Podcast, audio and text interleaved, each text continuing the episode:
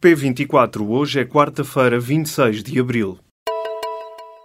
O líder do PSD acusou o primeiro-ministro de violar um acordo entre o PS e o PSD. No debate quinzenal desta quarta-feira, Passos Coelho pediu uma explicação a António Costa sobre os motivos que o fizeram recusar a nomeação de dois novos membros para o Conselho de Finanças Públicas. O Primeiro-Ministro explicou que cabe ao Governo aprovar os nomes propostos e afirmou que os nomes indicados não têm perfil para as funções pretendidas. Passos Coelho insistiu na pergunta sobre os nomes vetados para o Conselho de Finanças Públicas. O líder social-democrata afirmou que o Governo está a violar o acordo entre o Governo PS com o PSD. Passos lembrou que há nomeações por fazer no Banco de Portugal e no Conselho de Finanças Públicas e acusou o governo de lidar mal com instituições independentes. Nos primeiros três meses do ano, o déficit diminuiu 290 milhões de euros face ao mesmo período de 2016. Os números foram divulgados nesta quarta-feira pelo Ministério das Finanças. Até ao final de março, o déficit das contas públicas foi de 358 milhões. O resultado foi possível, sobretudo, por causa do cenário de estabilização da despesa pública, que cresceu 0,3%. A receita bruta do IVA, que não leva em conta o efeito dos reembolsos, também cresceu 7%, segundo as contas contas do governo.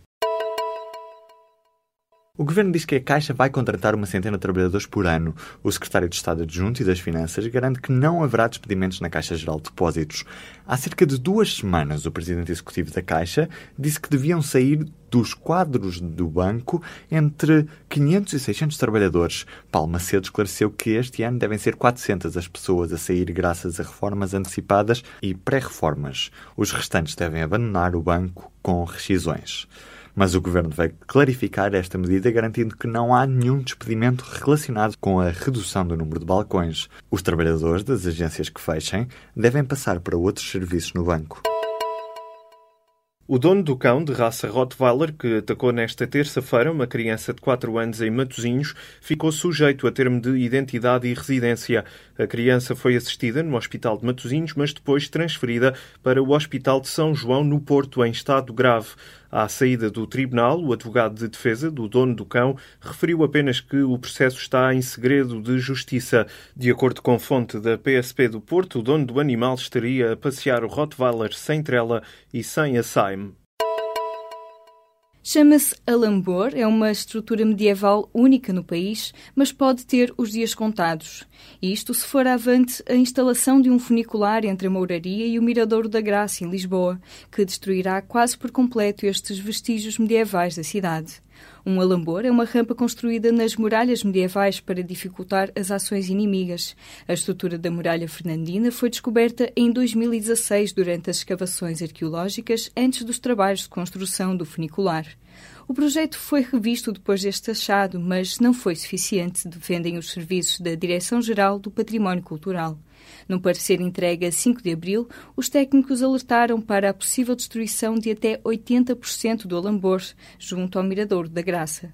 A Câmara garante que a estrutura arqueológica não será afetada. A construção do funicular tinha recebido a aprovação da Direção-Geral do Património Cultural em dezembro e a autarquia afirma que o lançamento do concurso público para a construção já está em preparação. A guerra entre Benfica e Sporting parece não ter fim.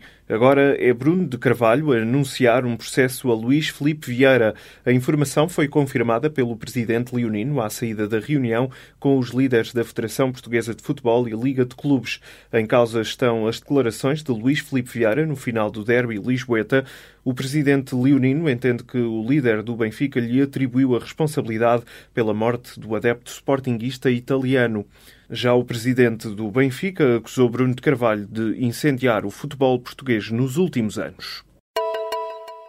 Donald Trump vai anunciar uma redução do imposto aplicado aos lucros das empresas. A redução será dos atuais 39,6% para 15%, uma medida com um impacto potencial no déficit que, por isso, pode ser travada no Congresso. De acordo com vários órgãos de comunicação social norte-americanos, o presidente dos Estados Unidos irá revelar nesta quarta-feira as linhas gerais dos planos de reforma fiscal. O alívio fiscal às empresas já tinha sido proposto durante a campanha eleitoral que levou Trump à Casa Branca. Os serviços secretos franceses concluíram que as forças governamentais sírias utilizaram gás sarin num ataque à província de Idlib. O ataque ocorreu no início do mês e matou 87 pessoas. O relatório foi revelado nesta quarta-feira. Os franceses afirmam que o gás utilizado tem origem nos estoques que o regime liderado por Bashar al-Assad se tinha comprometido a destruir. A utilização do gás sarin já tinha sido comprovada por investigações da Organização para a Proibição de Armas Químicas. No entanto, o organismo da ONU não tinha atribuído a responsabilidade ao governo sírio. O ataque químico foi usado como justificação para uma ação dos Estados Unidos contra uma base militar na Síria, a primeira intervenção militar norte-americana dirigida diretamente contra o regime de Bashar al-Assad. Em final de mandato, Rui Moreira, em entrevista ao público, diz que não vai sair do Porto para ministro nem para eurodeputado. Mas se falarmos no lugar de presidente do Futebol Clube do Porto, Moreira já diz que são fantasias que temos.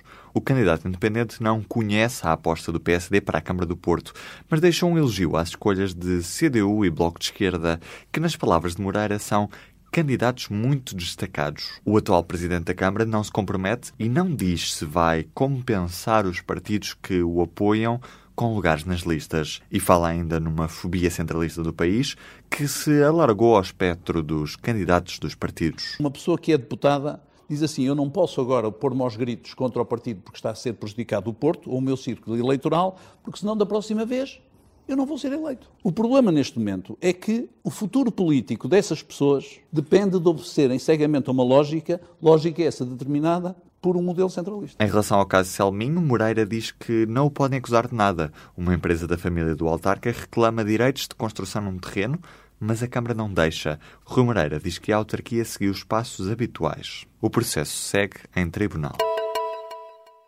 Coberto de bandeiras vermelhas, batizado com champanhe e ao som de músicas patrióticas, foi desta forma que a China apresentou nesta quarta-feira o seu primeiro porta-aviões totalmente construído no país.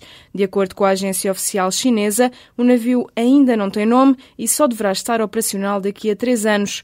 A Reuters adianta que o porta-aviões conta com novos equipamentos, inclui um hangar maior para transportar mais aviões do modelo J-15 e cerca de 50 50 mil toneladas em material.